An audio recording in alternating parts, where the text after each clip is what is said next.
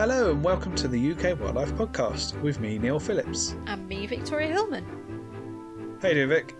Yeah, I'm still here, Neil. How are you doing? Yeah, I'm alright. I'm alright. So, we're going to start the episode, as we always do, with our latest wildlife sightings. And as usual, you're going to go first, Vic. So, what have you been seeing recently? Well, I think things are definitely picking up um, as we get into mid to late May and then on into summer. I think our sightings are going to start going up, and we've certainly finally had some much better weather here. So I'm going to start off with my garden sightings. I had my first ever holly blue butterfly in the garden this week. I've had one in the garden now for pretty much every day for the last few days, which is really cool. Never had one of those in the garden before. Even managed to get some pictures of it because it freshly emerged, so it wasn't too flighty. So, so hold on one second. You've never had holly blue, but you've had small blue. Yeah. I know, it's weird. I've never had a common blue butterfly in the garden either. That's wildlife for you. Yeah, it is a bit weird, to be honest. And on to other sightings. I've actually been out and about a couple of times, and pleased to say the dragonflies and damselflies are starting to build in numbers. So I've seen hairy dragonflies. I had my first four spot chaser sighting on Monday, along with numerous damselflies, including variable, large red, and uh, blue-tailed. And along with those, we've had what else? We've seen uh, flyby from marsh harrier and also great white egret. Um, I was out on Monday and we had the lovely sounds of the bittern uh, keeping us company most of the day. And actually had a cuckoo fly straight past the window of the car as I was driving up the lane, which was absolutely amazing. And to top it all off, we had an amazing encounter with a roe deer, a female roe deer, who was just she's wandering down the path in front of us. Uh, this was actually on one of the workshops I was guiding for Greenwings, and she was walking down the path in front of us. Clearly knew we were there, but wasn't phased at all. Just kept walking. Went off the path to one side, just munching, walking, munching, walking. You know, so we had some really lovely views of her, and eventually she crossed back over the path and then headed off towards the woodland. And then a little bit further down the path, we also had some green tiger beetles fighting, which was really cool. No photos, I'm afraid, because they just moved way too quick to get anything, but really, really good to see. So yeah, things are definitely picking up. Um, I do just want to quickly add one thing in though, because the dragonflies and damselflies are starting to emerge, and I know that the dragonfly roost is is starting to build on the Somerset levels. If you are going to go and see it, please, please, please stay to the marked paths because some areas are already being trampled, and we're only you know, mid May. So if you are going to go and visit these sites, please be respectful of the site and also the wildlife. It is their home. Please do stick to the paths and don't cross any kind of ropes or anything and don't trample the areas that they're in because it does destroy them. Um, and sometimes they recover, sometimes they don't, but it can actually cause the roost to move elsewhere. So it actually ruins it for everyone else as well. So, what about you, Neil? What have you been seeing after my little rant about trampling habitats? There's only one, only room for one person to rant on this podcast, surely. oh, you just wait. You wait.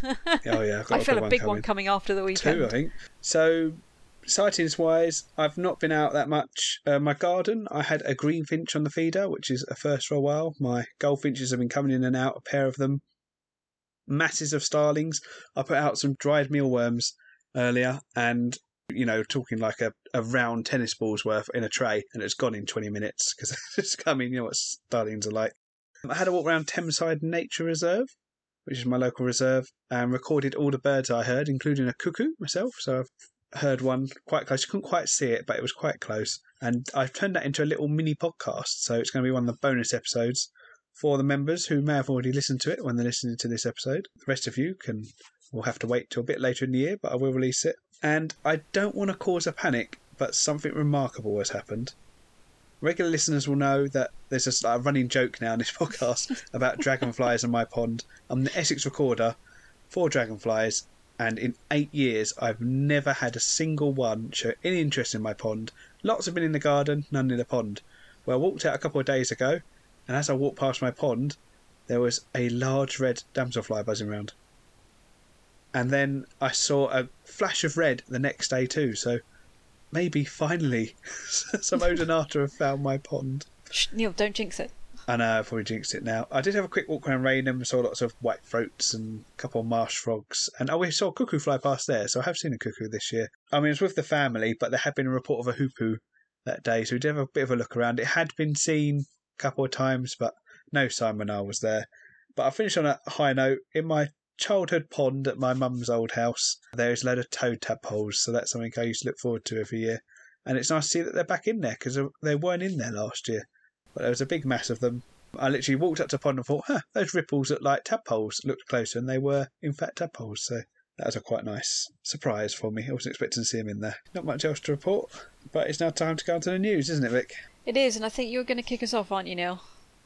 And I think this carries on from a story that we have covered a few times. Yeah, so the ongoing saga with hen harriers in this country has continued. Uh, you may have remembered the story from the last episode where five tagged hen harriers had disappeared. That's the ones in the Hen Harrier Brood Management Scheme. Well, another one has been found, named Free, and it was found dead and with no head. The post mortem revealed the leg with the BTO ring had been removed and the head had been twisted off while the bird was still alive. So that's a lovely, pleasant thing to do. The Northern England Raptor Forum, which represent the 10 raptor study groups that cover most of the uplands of England, have written an excellent blog. It's all worth checking in their blog anyway, and they seem like a great group.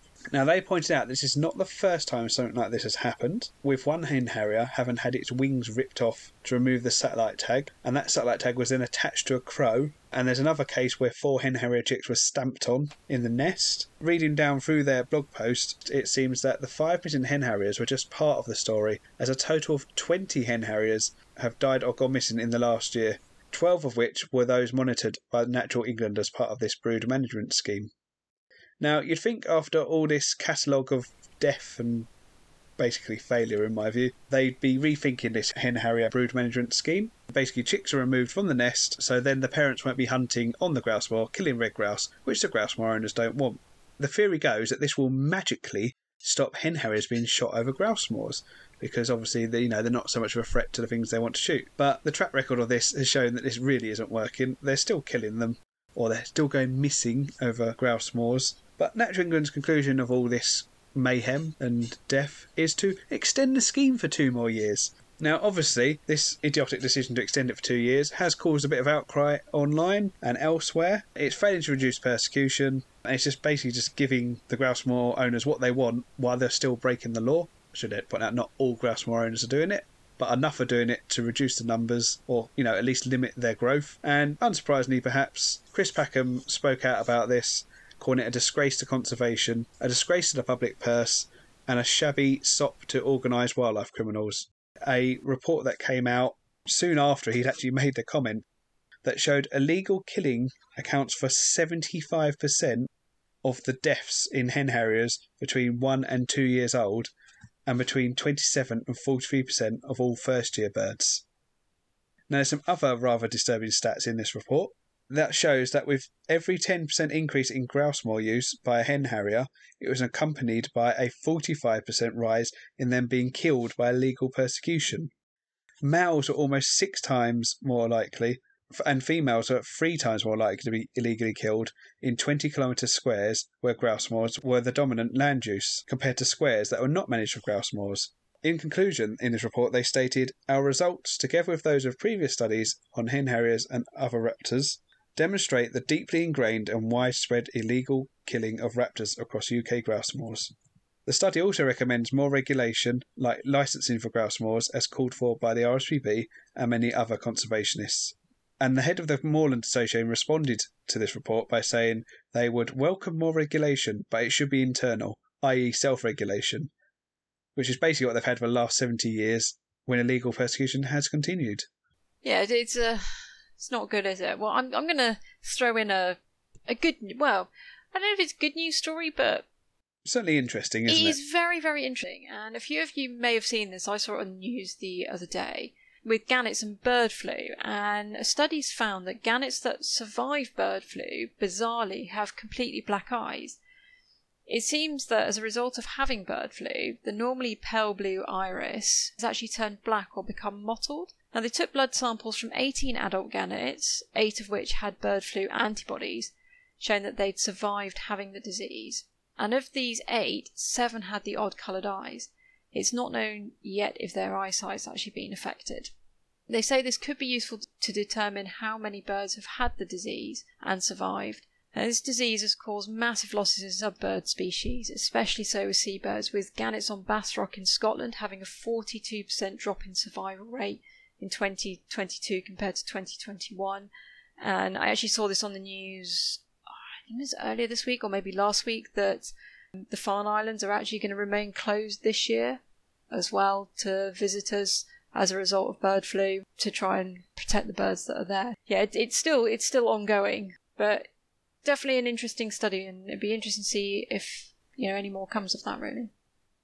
Yeah, there's. We'll probably talk about it a bit more in the next episode, but there was some not very good sounding news about black-headed gull colonies across the UK. Seem to be getting hit quite hard this year, but we'll wait to see how that story develops before we mention it anymore on the show. And if the first rant wasn't enough for you, I've got another rant coming because this literally came out today in the news, the UK's water companies have issued an apology for dumping sewage into our rivers and seas, and they've promised to spend 10 billion to help improve things. Now, you can probably tell from the tone of my voice that I, am and it will really shock you that I'm going to be rather cynical about this announcement. Surely not, Neil. I know. Well, because to me, and basically anyone with the shred of common sense and awareness of what has been going on recently, and well, for the last decade really, it basically looks like that after two years and two resigning prime ministers, a war, and that dreaded B word dominating the news, the issue of sewage in our rivers is still in the news. And I guess they hoped it would just go away, like a lot of these stories do. But fair play to all the journalists, it's still going. So now they realise that they've got to actually at least appear to be doing something. Otherwise, the government might actually do something.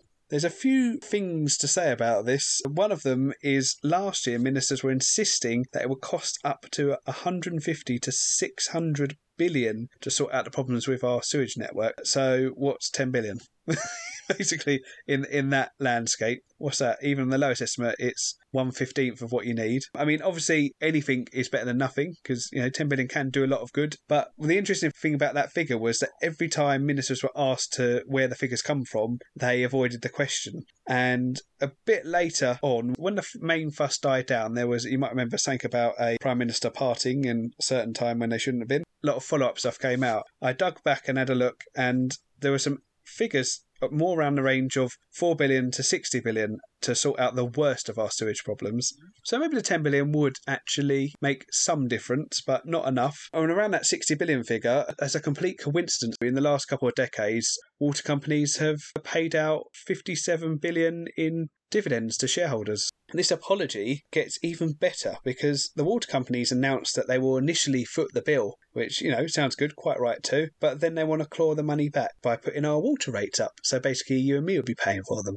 based on their previous track record, I mean, they, I mean, I don't want to get too political here, but they privatised them on the back of improving the network, and there were some improvements, and then the enforcement disappeared, and they're now just milking the system because the big problem with water companies is you can't switch to a better one because you're stuck with the one you got depending on where you live. As usual, on matters involving rivers and sewage, Feargal Sharkey summed it up brilliantly. He said, what I am actually hearing is no apology for the fact we have paid them for a service we haven't got. They are now suggesting we pay them for a second time for a service we haven't had. We should have an apology for the suggestion they are going to put the bills up by 10 billion for their own incompetence and their greed.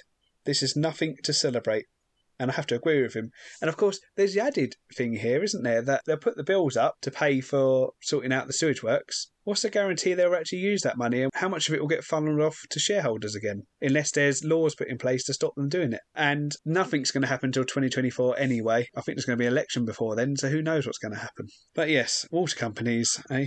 Mm. I could say a lot about water companies. We're going to have to do an episode on sewage and rivers, I think, at some point. Oh, should we have a bit of a good news one? Let's have a good news okay. now. Right, the endangered white shad, one of the rarest freshwater fish in the UK, has returned to its spawning ground in the River Severn. This was achieved by the installation of four fish passes by the Unlocking the Severn project, allowing them to migrate upstream to their old spawning grounds. The species had declined since the 19th century as weirs were built blocking their migration, but it's hoped that the population will recover now that they can migrate again. It's quite a nice story, that one. They're doing a lot of work on the River Severn at the moment. It's really good. Going to have one happy story to talk about. A rainbow sea slug has been found by rock pooler Vicky Barlow in Falmouth. It's a wonderful little colourful mollusk that's normally found in warmer waters off Spain and Portugal and warmer areas of France. Um, and it's only the third UK sighting and the first in a rock pool. And that's what I call a good find. Well done, Vicky. Yeah, that's a pretty cool one. You'd be very happy with that one, wouldn't you? Go and give it a Google, guys, because the new story will come up. It's a really pretty sea slug. I mean, sea slugs are pretty cool anyway, but this one's really pretty. Excellent. Oh, and we've also got a shout out from friend of the show, Ashleigh Whiffin, and she said she'd like to give a shout out to the team at the Biological Records Centre who manage iRecord. They've made some great improvements to the system recently, including updates to the app and the verification process for experts, making it even easier for people to record wildlife and for records to be checked. So get out and use it, folks, especially if you find a carrion beetle. That would be what Ash would say, wouldn't it? Yeah, for sure. yeah. No, it is, it is a lot better. I've, I noticed the improvement sort of a few weeks ago, maybe it came in. Yeah, it really does look a lot better, the programme. It's a nice little update, that. We've got a, a thank you as well, like Roman, who bought bought us three coffees. So thank you very much, Roman. Said after listening to episode 83, followed by the Buy Me a Coffee bonus episode, I feel I owe you another coffee. The Mike Dilger interview is one of the best episodes you've produced. Great content that had its laugh out loud moments. Mike has led an enviable life and is a great storyteller. It's amazing how he can instantly recall the scientific names of species. I usually struggle to recall common names. I can imagine how time consuming and the amount of work that goes into the production of each podcast, but I can honestly say that I look forward to every episode. I just hope enough listeners put their hands in their pocket to enable you to keep up the good work. So, Hint, hint, nudge, nudge, wink, wink. yeah, so thank you, thank you so much, Roman. Yeah, I mean, we, we do put a lot of time and effort into the podcast. It's you know with the research, obviously speaking to the guest, and you know what? I know where you're coming from. Half the time, I'm, I swear I can't even remember my own name, let alone the names of uh, species, and then let alone scientific names. So yeah. I sometimes forget my friend's name, don't I, Barbara? Sorry, dad joke. Had to get one in there somewhere, didn't I? Oh, Yeah, thanks very much for that, Roman. Yeah, much, appreciate the coffees. Sorry, you're going to say something uh, yeah, I don't remember what I was going to say. Yeah, now, there we go. So, Case in point. So, on to the main topic of our episode, which is the cockchafer or maybug. And hopefully, Apple Podcasts won't be censuring us, downgrading the podcast for using a rude word for the first half of its name. Yeah, so the common cockchafer is one of the largest beetles in the UK, um, at about three centimetres or just over an inch in length, and bulky in shape. You certainly know when one flies into you. I think we've all experienced that. They are pretty bulky creatures. The common cockchafer is found in woodland, gardens, and farmland across most of England, but is absent from much of the southwest and northwest England, and patchy distributions in Scotland, but found across Ireland. I can honestly say I don't think I've ever seen one around here. There is a second rarer species, which is the northern cockchafer, which is found in deciduous and mixed upland forests in North Wales, northern England, and Scotland. And there have been a few records from Northern Ireland. There are members of the scarab beetle, uh, scarab beetles. I put the hard name to say in her section to read. It's quite funny. Do you want me to have a go? Scarabidae. Scarabidae. Scarabidae. a group which also includes the dung beetles, along with the other chafer beetles, both of which we will cover in other episodes. But we'll stick to the two cockchafer beetle, um, cockchafer species in this episode. I think we need to get Ashleigh Whiffin on if we're doing beetle Maybe family names in the future. Yeah. I've heard her say that before, and she says it effortlessly. Both species are broad and rounded in shape, with brown elytra, or wing cases. Each of these have four ribs running down the length, and there's a triangular pygidium that sticks out the elytra at the end of the abdomen, a bit like a towel, a triangular shaped towel, really. The pygidium is how the two species are told apart, with the male common cockchafer having a short round end to the pygidium, but in the male northern cockchafer it is more elongate. The head and pronotum, that's the hard cover over the thorax behind the head, are dark brown to black in colour, with brown hairs around the joints, but the short fan like antennae are orange in colour.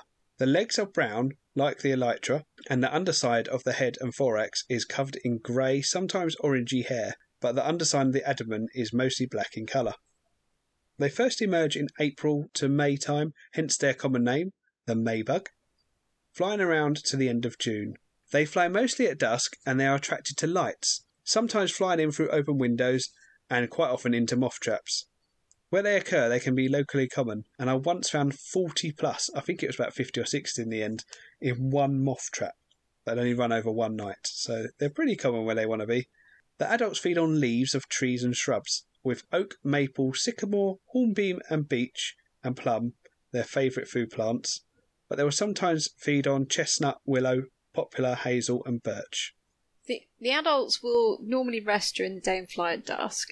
They're powerful flyers and fly at speeds of up to 3 meters a second, but are not particularly accurate with that speed and seem to crash into things like many large beetles do when they fly. Looking at you, stag beetles. The name the name cockchafer means big beetle in Old English, with the Käfer descending from the German for beetle.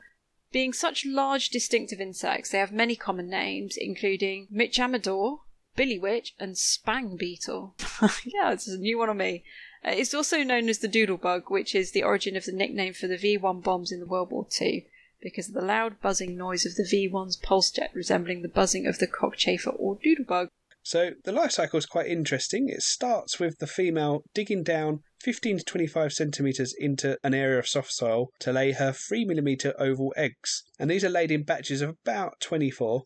The soil must not be too dry or too wet, or the eggs won't develop, and very wet weather or droughts can cause many eggs to die. The eggs hatch after four to six weeks. Now, the larva that hatches out is sort of grubby looking creature. It looks like a small stag beetle larvae, and sometimes there's a bit of confusion between the two, but stag beetles are found in rotting wood, not in soil like the cockchafer is. The larva or grub, as it's often called, have an orange head with pretty large pincer like mandibles, six short legs at the head end, and the body is soft but segmented, an off white cream in colour, and you can see a number of spiracles along the length down the side. After hatching, towards the end of June or July, the larvae begin to feed on small roots in the top 20 centimetres of soil, feeding away until the cold weather appears in autumn. Then it burrows deep down to between 20 centimetres and 100 centimetres into the soil and becomes inactive over winter there. It then returns to the shallow soil again in spring to feed. It takes three years to reach adulthood and grows relatively slowly each spring and summer.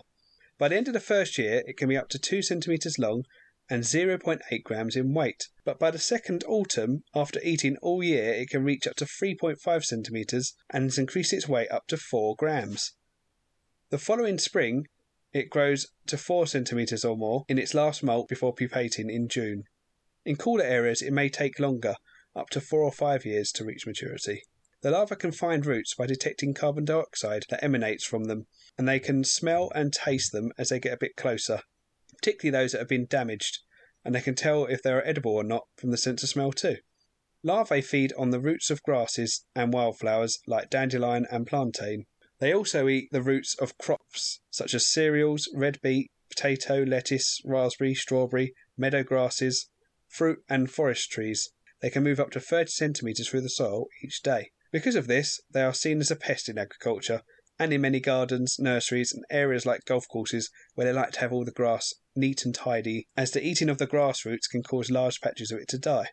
The larvae feed the most, and so do the most damage, in that second year where they have the most growth. Once they reach pupation time, which is usually in June of the third year, they dig a small chamber between 15 and 100 centimetres underneath the soil surface, but generally around 35 centimetres down, and take about two months to finish pupating, depending on the temperature. And adults emerge from the pupa in August or September.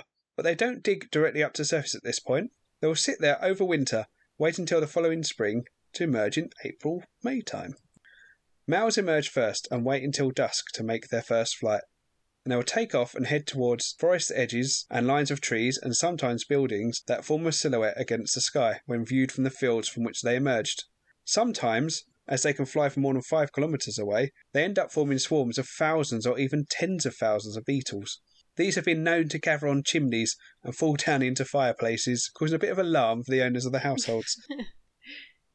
From this, they will search for a favoured species of tree, and they are joined by the females here and mate. After 10 to 20 days of feeding, the females fly back out to the fields to lay their eggs, usually 200 to 900 metres from the trees, but up to 1500 metres away. She then finds an area of bare sandy soil to dig down to lay up to 38 eggs and she stays in the soil with them for two to four days. At this point, two thirds of the females die after laying their first batch of eggs. The other third fly back to the trees and feed up before flying out again to lay another smaller batch of 8 to 24 eggs. This life cycle typically takes three years, but can take up to five, and the northern cockchafer has been shown to take three to six years to complete its life cycle. As Neil mentioned there, they can feed on crops and stuff, and they have been considered, well, they are considered a pest, and have been a problem for farming for centuries. Uh, things were so bad in medieval Avignon in southern France that they were banished to a set area and, of course, did not follow the court order, and those that were found outside it were killed. Nicholas Tesla, the famous inventor, described a scene in what is now Croatia in the 1860s, saying cockchafers sometimes broke the branches of trees by the sheer weight of their bodies. The bushes were black with them. In the 19th and early 20th century, they were controlled by mass catching of the adults. At this time, they were much more abundant in mainland Europe in 1911, 20 million individuals were collected in 18 square kilometres of forest. Now, this was a major flight year when there would be a mass emergence, which, due to the already mentioned typical three year life cycle, used to happen every three years in mainland Europe, and still does in many areas, though with much lower numbers. But those killed would not always be wasted, as they were sometimes eaten by humans in the past. They were made into soup or covered in sugar and eaten as sweets. Mm, mm, Mmm. The larvae were coated in flour and fine breadcrumbs and cooked in butter. Mm, tasty. In the mid 20th century, pesticides helped keep their numbers down, too efficiently, in fact, and they were all but extinct in some areas of Europe by 1970. More restricted pesticide use has allowed them to recover somewhat, but not to the huge numbers of the past. Now, as you can imagine, such a large, tasty morsel would be eaten by other creatures other than humans. They're known to be taken by owls, not just little owls as you expect, but tawny and long-eared owls take them too. They're a favourite food of some of the larger bats, such as the greater horseshoe bat and noctule. Corvids are well known for eating them, as would a badger or fox that finds one crawling around on the ground. Ground beetles and wood ants have been recorded attacking the adults on the ground as well. The larvae is seeked out by rooks, and it's given them another common name, which is rookworm but they're also eaten by starlings, other corvids, and gulls, especially when uncovered, such as when a field's been ploughed. And some of the predatory click beetle larvae are known to have a party when there's cockchafer larvae around it. I thought most the click beetle larvae were herbivorous, but apparently some of them are predatory and are well known for eating the cockchafer larvae. That was quite interesting to find out. Mm, interesting. And as you know on this podcast, we do love a little bit of folklore when it comes to our nature and wildlife. So cockchafers do appear in literature, Cockchafer flies off with Thumbelina in the book, taking her off to his tree where they all decide she's ugly because she only has two legs. The German version of Ladybird, Ladybird Fly Away Home features a cockchafer instead of a ladybird. And children in Europe were known to put a string on the cockchafers and let them fly around in circles. Another more cruel method was to put a pin through a wing to pin it down and watch it go round and round. And the inventor Nicholas Tesla is quoted of saying his first invention was using cockchafers. He said, I would attach as many as four to them to a crosspiece, rotably arranged on a thin spindle, and transmit the motion of the same to a large disc, and so derive considerable power.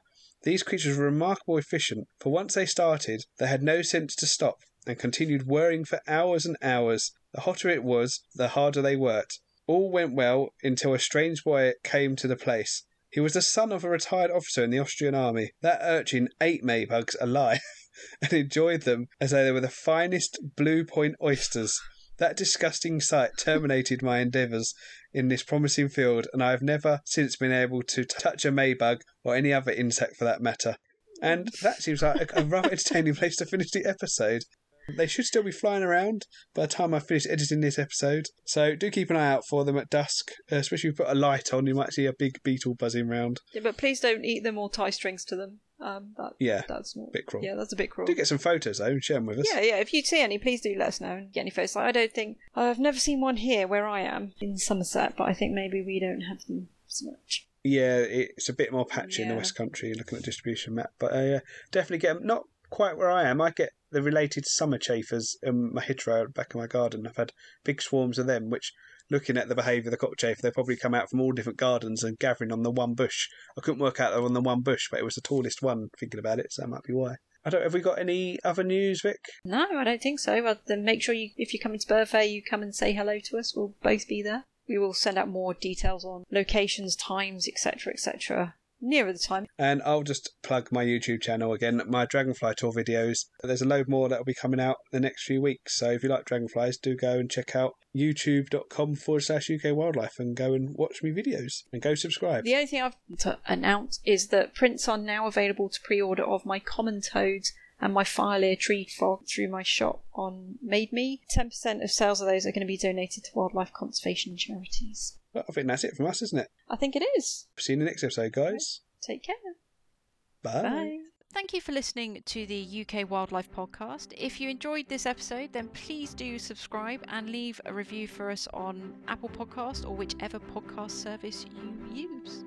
You can follow us on Twitter at UK Wildlife Pod, all one word. Or on Instagram at UK Wildlife Podcast.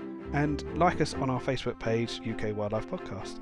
And you can also post to the UK Wildlife Podcast community group. If you would like to share your wildlife news or sightings with us on Instagram or Twitter, then please tag us in the post and use the hashtag UK Wildlife Podcast. And you can now support us through our Buy Me a Coffee account, which you can find at buymeacoffee.com forward slash UK Wildlife Pod, where you can give us a one off bit of support or join our membership scheme. Head there to find out more. This episode was edited by Neil Phillips, and music is by Oscar Henderson. You can find him on Instagram at oscar.creates.